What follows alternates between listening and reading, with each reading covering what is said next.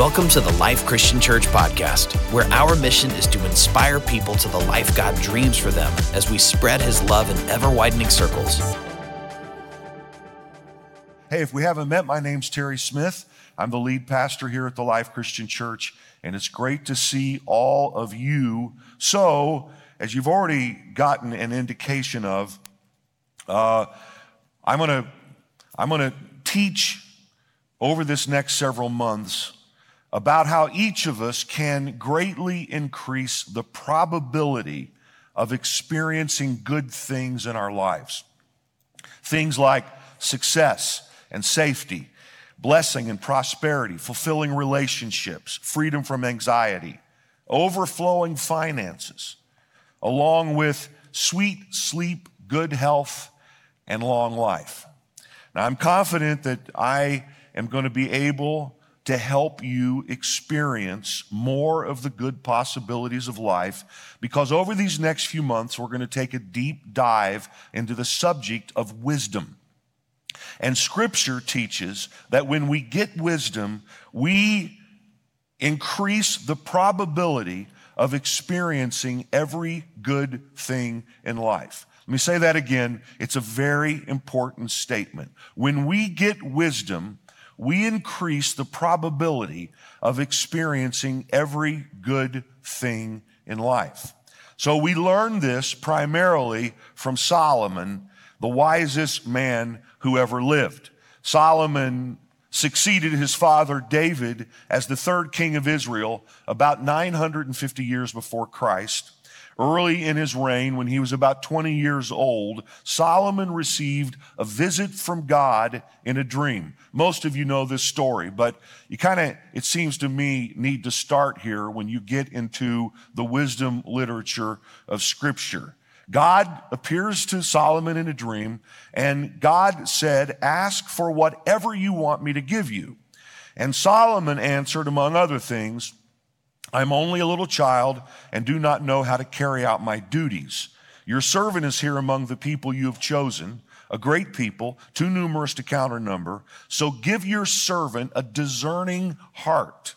Important language there. Give your servant a discerning heart so that I can govern your people and distinguish between right and wrong. The Lord was pleased that Solomon had asked for this. So God said to him, since you have asked for this and not for long life or wealth for yourself, nor have you asked for the death of your enemies, but for discernment in administering justice, I will do what you have asked. I will give you a wise and discerning heart so that there will never have been anyone like you, nor will there ever be. Moreover, I will give you what you've not asked for, both wealth and honor, so that in your lifetime you will have no equal among kings. And if you walk in obedience to me, I will give you a long life. So Solomon can ask God for anything. He asks God for a discerning heart.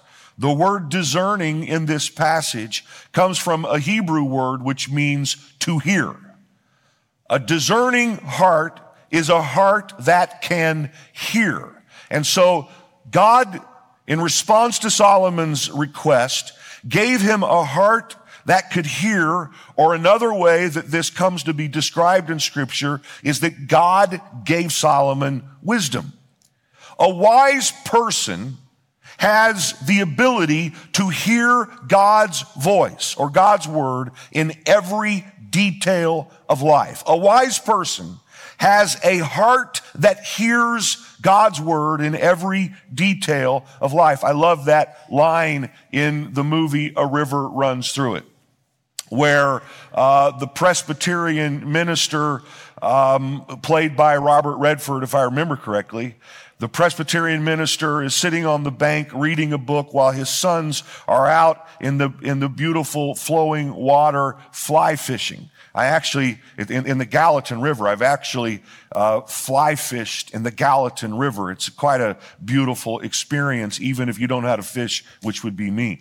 But nonetheless, these boys are out there casting uh, their flies, and, and the dad's sitting there on the bank uh, in this beautiful scene reading, and one of his sons walks up to him, and uh, this this guy, the dad says, "If you listen carefully, you will hear that the words are underneath the water." if you listen carefully, you will hear that the words are underneath the water. Solomon, when he received a discerning heart, received the ability to have or to hear God's voice and to have understanding about every area of life, from the great issues of life to the most mundane issues of life. He could hear the words underneath the water, or he could hear God's voice in everything he observed in the world around him. He understood what was really going on behind the thing that could be observed. 1 Kings chapter 4 tells us that God gave Solomon wisdom and very great insight and a breadth of understanding as measureless as the sand on the seashore. Solomon's wisdom was greater than the wisdom of all the people of the East and greater than all the wisdom of Egypt. He was wiser than anyone else and his fame spread to the surrounding nations. He spoke 3,000 proverbs and his songs numbered 1,005. He spoke about all kinds of things. He spoke about plant life from the cedar of Lebanon to the hyssop that grows out of walls. He also spoke about animals and birds, reptiles and fish. From all nations, people came to hear, to listen to Solomon's wisdom sent by all the kings of the world who had heard of his wisdom. Because God gave him wisdom, Solomon was able to see God's design in everything and speak to every subject in a way that revealed God's plan. And because Solomon sought for wisdom first, he had an abundance of other good things, and this brought honor to God.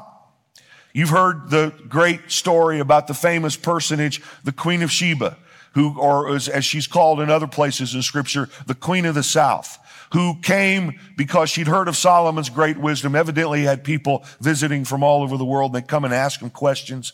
And she answered his questions, or, or he answered her questions in a way stunning to her. And then we're told in, in 1 Kings 10, when the Queen of Sheba saw all the wisdom of Solomon, and the palace he had built, the food on his table, the seating of his officials, the attending servants in their robes, his cupbearers, and the burnt offerings he made at the temple of the Lord. She was overwhelmed. She said to the king, The report I heard in my own country about your achievements and your wisdom is true, but I did not believe these things until I came and saw with my own eyes. Indeed, not even half was told me. The wisdom and wealth you have far exceeded the report I heard. Praise be to the Lord your God who has delighted in you and placed you on the throne of Israel. Solomon's wisdom was so stunning that not only was he congratulated from his wisdom, but, but for his wisdom, but God was praised as a result of Solomon's ability for his heart to hear what was really going on in everything in the world around him. Now, here we are, 3,000 years later, and God, in his grace, has given us the ability to access the wisdom he gave Solomon and other wise sages through the wisdom literature of scripture and particularly that wonderful book in the Old Testament called the Proverbs. Uh, typically called the Proverbs of King Solomon. Thankfully, Solomon didn't just have all of this wisdom, but he actually, inspired by the Holy Spirit, was able to leave us his wisdom in a way that we can access and learn from. In fact, Proverbs is going to be our uh, focus for the next four months here at the Life Christian Church. Proverbs begins pretty straightforwardly. Proverbs 1 1 says, The Proverbs of Solomon, son of David, king of Israel, for gaining wisdom and instruction. So I have good news for all of us. We have the ability to gain wisdom and instruction from the wisest man in the world, the man to whom God gave this unique gift of wisdom. And so here at, at TLCC, during what we call trimester three, the last four months of this year, we're going to we're going to focus on wisdom through three series. Today, we launch this series called Ancient Wisdom Learn the Secrets to a Fulfilling Life.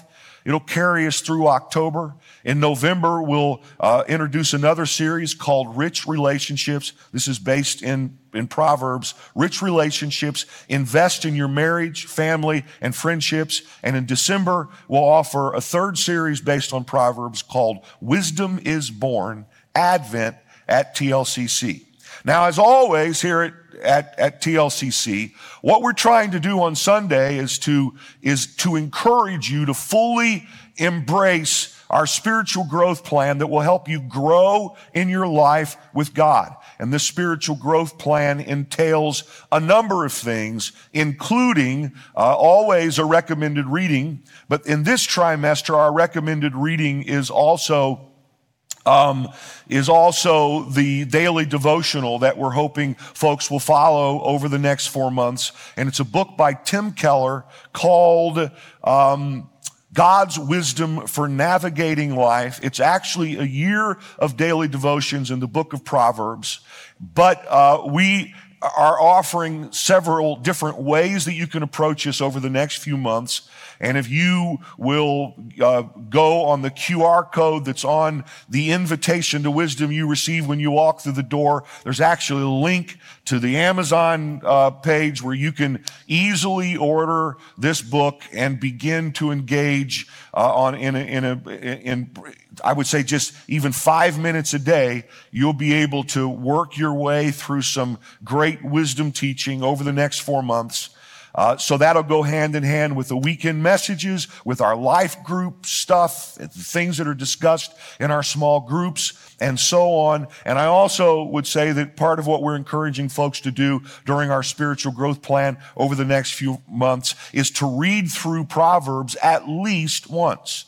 It's 31 chapters. You could actually read through it. If you read a chapter a day, which doesn't take long, you could read through it four times in the next four months. And what's the benefit of that? Well, the benefit of all of this is that you can gain wisdom. And when you gain wisdom, the fact is you really get everything. I mean, just a the first three chapters of Proverbs, I just went through and underlined some of the, um, the, the, the, the expectations that are laid out for us if we get wisdom. And here's just a, a quick little survey, the first three chapters of Proverbs. When we get wisdom, we get safety. Proverbs 133, whoever listens to me, this is wisdom speaking. As I'll teach next week, wisdom is personified in the first nine chapters of Proverbs, and wisdom is talking, and wisdom says, whoever listens to me will live in safety and be at ease without fear of harm. When you get wisdom, you get success. Proverbs 2, 6 through 7. For the Lord gives wisdom. He holds success in store for the upright. When you get wisdom, you get long life, peace, and prosperity. Proverbs 3, for they, those, or, or the teachings of wisdom, will prolong your life many years and bring you peace and prosperity. Long life is in her right hand, and in her left hand are riches and honor. When you get wisdom, you get a good name. Proverbs 3, 4, then you will win favor and a good name in the sight of God and man. When you get wisdom, you get health. Proverbs 3 8. This will bring health to your body and nourishment to your bones. When you get wisdom, it's amazing how often in Proverbs, now I'll have to nuance this when I teach about this in coming weeks, but it's amazing how often in Proverbs we're told that when we get wisdom and we do what wisdom teaches, that we get wealth. Proverbs 3 9, honor the Lord with your wealth, with the first fruits of all your crops. Then your barns will be filled to overflowing, and your vats will brim over with new wine. When you get wisdom, you get sweet sleep. How many of you feel like you got enough sleep last night? Can I see your hand if you got enough? It's the weekend, so about a third of you did. All of you online, I hope that you slept well last night and that you're not sleeping now. Proverbs 3:24 when you lie down you will not be afraid. When you lie down your sleep will get sweet. Your sleep will be sweet if you get wisdom. My point is that if you get this right you get all kinds of other things right in your life. And this is what Solomon experienced. He got wisdom and then he got all this other wonderful stuff. And we have the ability to learn from that and experience that in our lives. Now, here's my definition of wisdom, or what I'm going to call during this series ultimate wisdom. Ultimate wisdom is understanding how God designed life to work.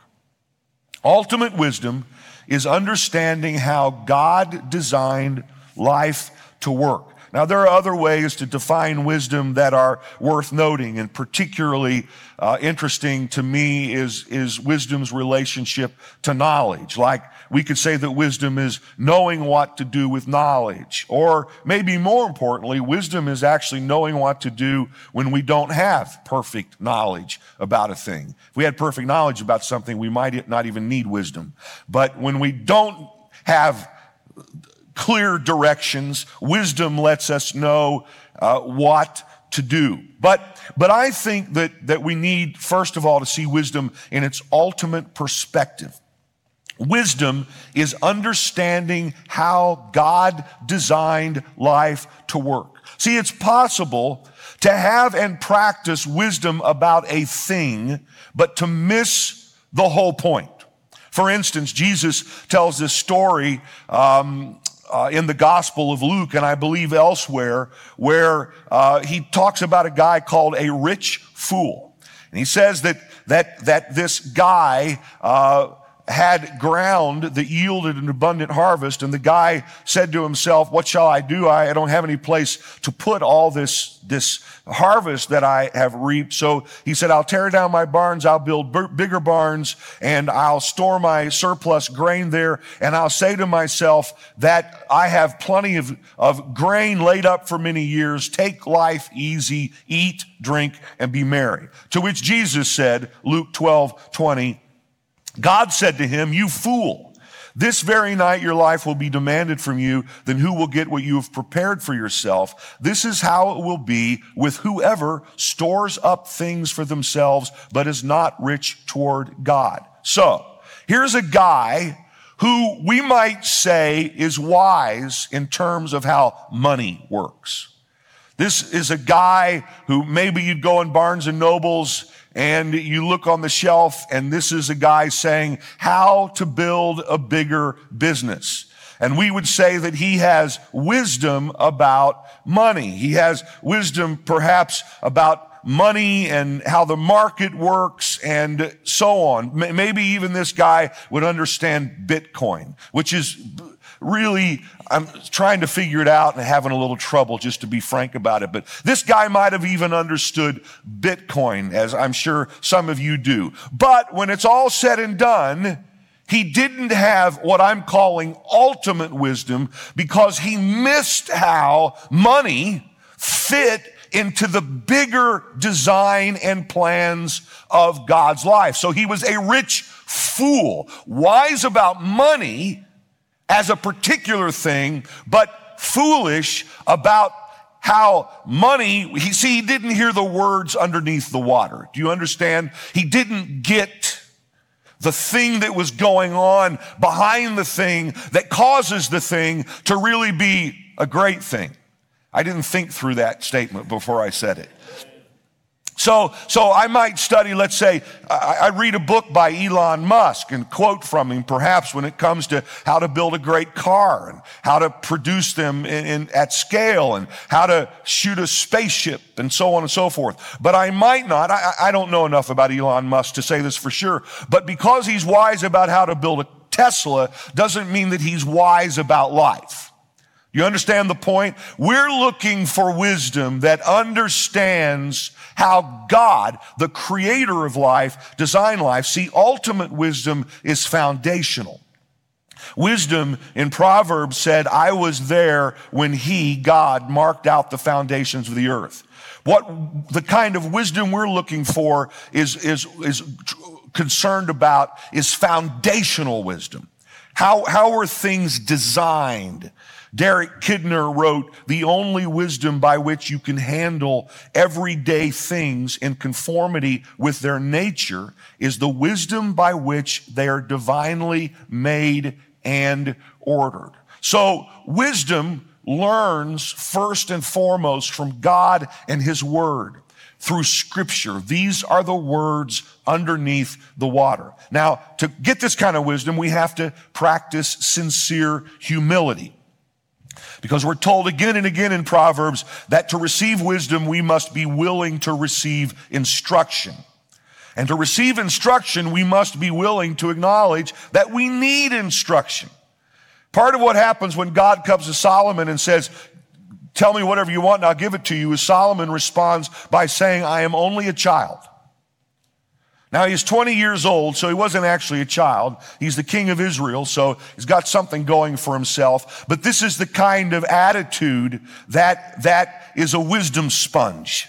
I am only a child. In other words, I need what is being said to me. Or as David Brooks wrote in his book, The Road to Character, wisdom starts with epistemological modesty.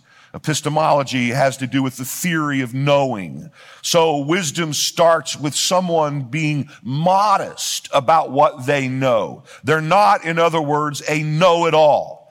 They're someone who, regardless how much they know, See, someone, if they really know a lot and they have any wisdom at all, knows how much they don't know.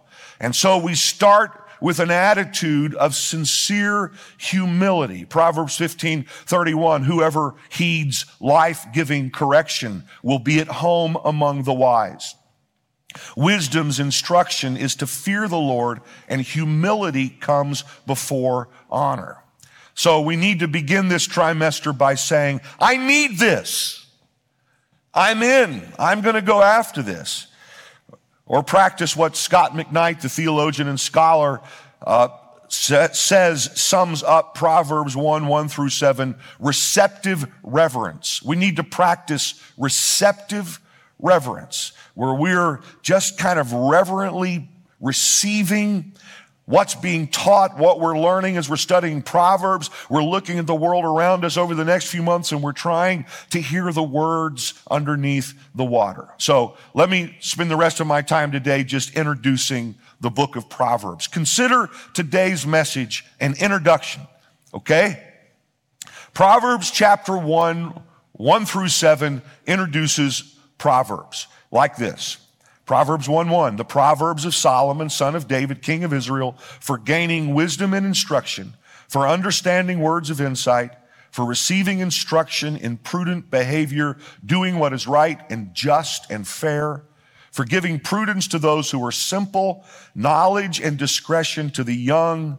Yet the, let the wise listen and add to their learning, and let the discerning get guidance for understanding proverbs and parables, the sayings and riddles of the wise. The fear of the Lord is the beginning of knowledge, but fools despise wisdom and instruction. So we'll break that passage into three sections. The first, Proverbs 1 1. The Proverbs of Solomon, son of David, king of Israel. Let's start like this. What is a proverb? What is a proverb? Well, a proverb is a short pithy observation or warning or encouragement. Uh, the Proverbs in the book of Proverbs don't actually begin until Proverbs chapter 10.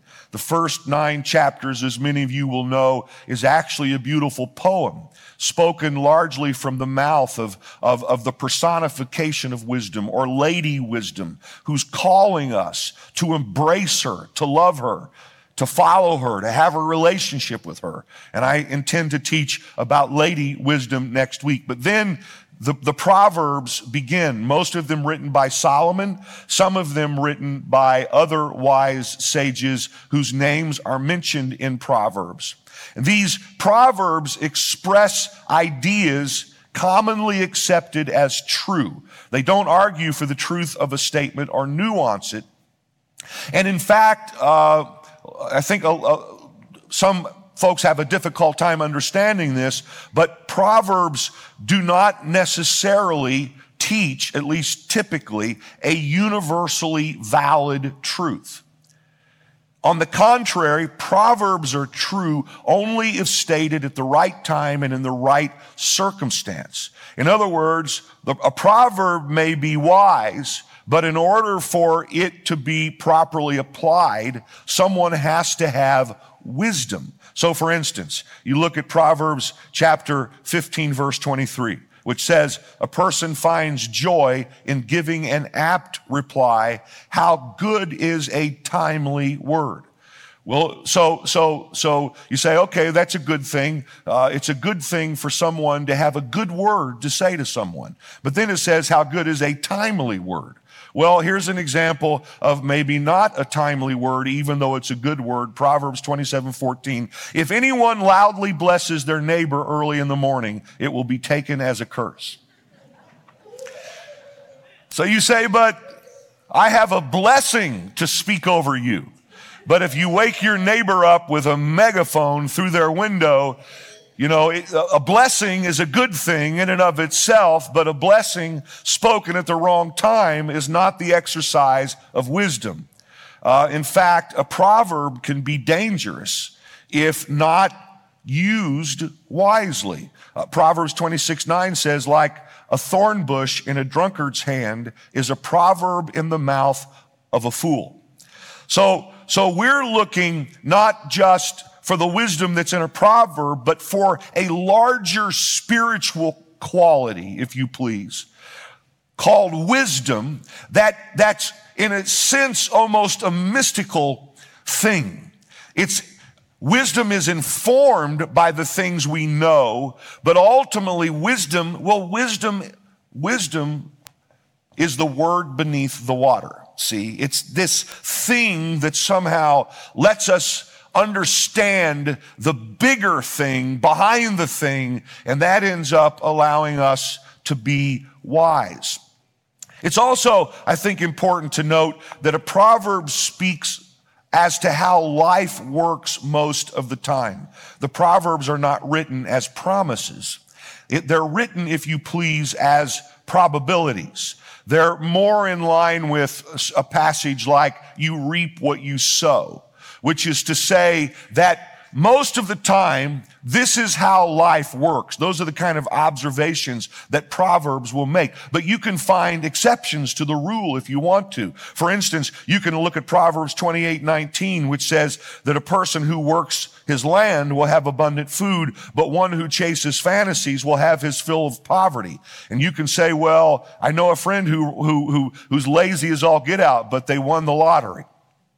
You can find an exception to the rule, but Proverbs is trying to say this is how life works most of the time. If you'll listen to the words of wisdom, if you'll study the Proverbs, if you get a sense of how God designed life to work, this is how life is set up. This is how life is designed to work for you.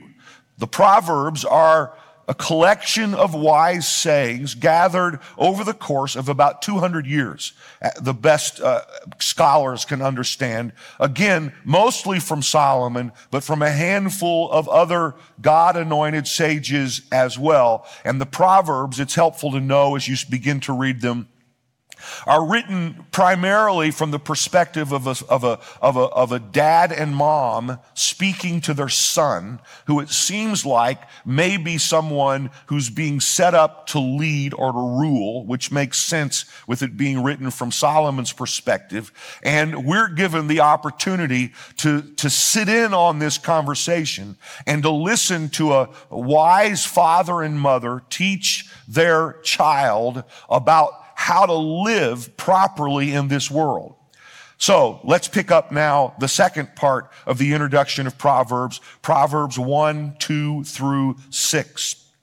For gaining wisdom, these Proverbs written by Solomon are for gaining wisdom and instruction, for understanding words of insight, for receiving instruction in prudent behavior, doing what is right and just and fair, for giving prudence to those who are simple, knowledge and discretion to the young, let the wise listen and add to their learning. Let the discerning get guidance for understanding proverbs and parables, the sayings and the riddles of the wise. You need wisdom to understand the wisdom of the Proverbs. These verses lay out the goal of Proverbs. The qualities mentioned here are all aspects of ultimate wisdom and describe how we will think and conduct ourselves if in fact we are wise.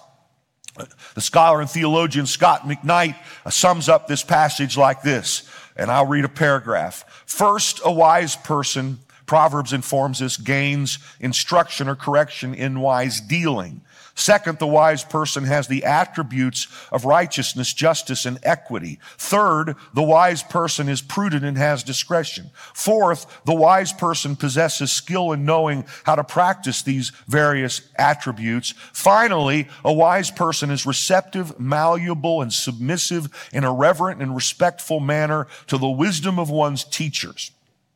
And McKnight offers this concept of receptive reverence. He says receptive reverence involves observations of nature and the power of learning from experience. It involves learning, memorizing, absorbing, and living out the tradition in which one is nurtured. It includes learning from one's mistakes and from correction. Finally, receptive reverence knows it needs to respond to God's word as revelation. And for this reason, it all begins with the fear of the Lord. And the last part of the introduction to Proverbs actually is the single most important verse in all 31 chapters.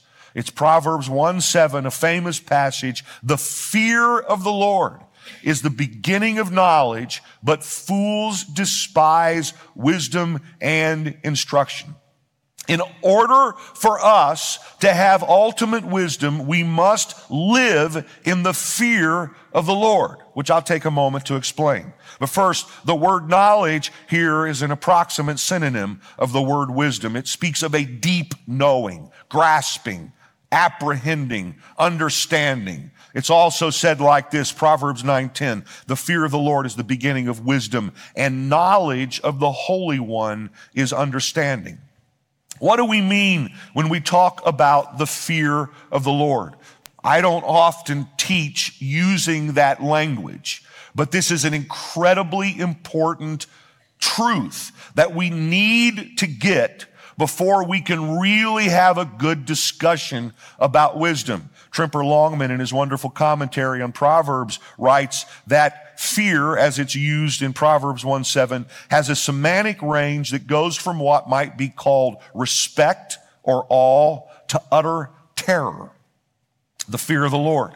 Indisputable, however, is the basic premise that to fear the Lord is to stand in a subservient position to Him, to acknowledge one's dependence on Him, in the context of knowledge, it is to recognize that there is no true knowledge without reference to Him. So I would say it like this then, that at its core, the fear of the Lord is to acknowledge and worship God as God, the creator of all, and therefore the source of all knowledge, wisdom, and goodness. The fear of the Lord is to stand rightly before God, to have some understanding as to who He is and some self-awareness as to who we are in relationship with Him. It's not to walk around with your knees knocking, although if you're, you know, living foolishly, it would be a good thing for your knees to knock. Right? I could think of worse things than for you to literally be afraid that God sees you and is paying attention and that God is a God of justice. All right? But that, that's not what I want to focus on, but I want to say in and of itself, that's not as terrible a thing as we might think. But when we're talking about fear of the Lord, what we're talking about here primarily is a proper sense of self before God. It is to see God as God and to acknowledge Him in His godness in everything we observe in life. Psalm 111 verse 10 says, the fear of the Lord is the beginning of wisdom. All who follow his precepts have good understanding. To him belongs eternal praise. So when we fear the Lord, we have this sense that to him belongs eternal praise. It is about him. He is God. He is the creator. He is the purposer. He is the designer. He is the one who made everything that's made for the reasons he made them. And that in order for us to figure anything out, we have to get that part of our life right. So thank you. Wow. To all of you online, three people clapped. C.S. Lewis said, In God you come up against something which is in every respect immeasurably superior to yourself. Unless you know God as that, and therefore know yourself as nothing in comparison, you do not know God at all. We have to start here. We have to start with seeing God as God and ourself in proper relationship to Him. The ultimate wisdom we're looking for can't be found in ourselves. We can only know wisdom in its ultimate sense when we know and worship God and understand the way He designed life to be lived. Again, I'm not saying someone can't have wisdom about a thing. Wisdom about how to, you know, convey empathy in, a, in, in communication in a marriage, for instance. Someone doesn't have to have the fear of the Lord in order to, to teach about that or in order for me to learn from them. They may have wisdom, let's say, about communication in a relationship. But that doesn't mean that they have the kind of wisdom we're talking about. Ultimate wisdom would be to understand communication in a marriage in light of the big picture of why and how God designed marriage and what its purpose is and how ultimately it's to bring, bring praise to God. This is the sense in which the fear of the Lord is the beginning of wisdom. I, I read the most interesting article a few weeks ago. I was stunned by the headline. I mean, I guess I shouldn't be surprised by this kind of thing anymore, but here's the headline New York Times The new chief chaplain at Harvard, an atheist. I mean, it's amazing that a headline writer can write that and not laugh so hard that they can't write. The new chief chaplain at Harvard, the, wait, the new chief chaplain at Harvard is an atheist. So, Harvard was begun in, in, in the uh, early 1600s by clergymen who were concerned about how to train the clergy in the church as, as America had begun to be populated. It was founded by a pastor, named after a pastor named John Harvard. And um, now here we are, and on, on its crest, its its uh, statement of purpose as to why it existed was truth for Christ and the church.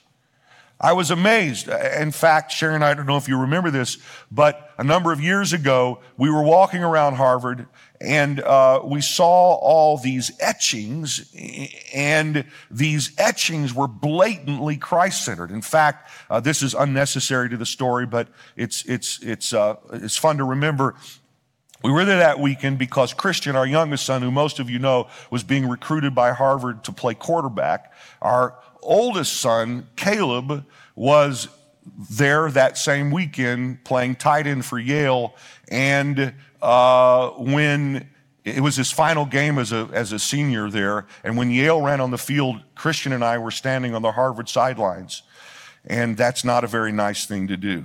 I quickly moved to the section with Yale parents, but nonetheless, that weekend we're walking around and we're, we're visiting Harvard and we see all these blatant Christian etchings in all these places. And it's hard to, to look now 400 years later. And now the chaplain at Harvard is an atheist. In fact, part of what this guy, who I'm sure is a very nice guy, Mr. Epstein said is, we don't look to a God for answers. We are each other's answers.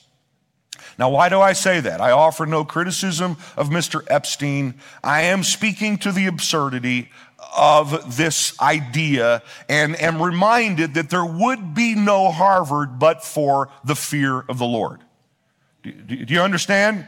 It was created by godly people for godly purposes to have godly outcomes, and now is so far removed as to not just remove God from the larger equation, but to remove God even from the idea of a chaplain.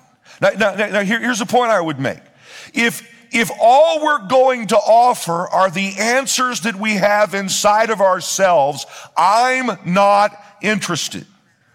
I love you, but you can only give me so much wisdom.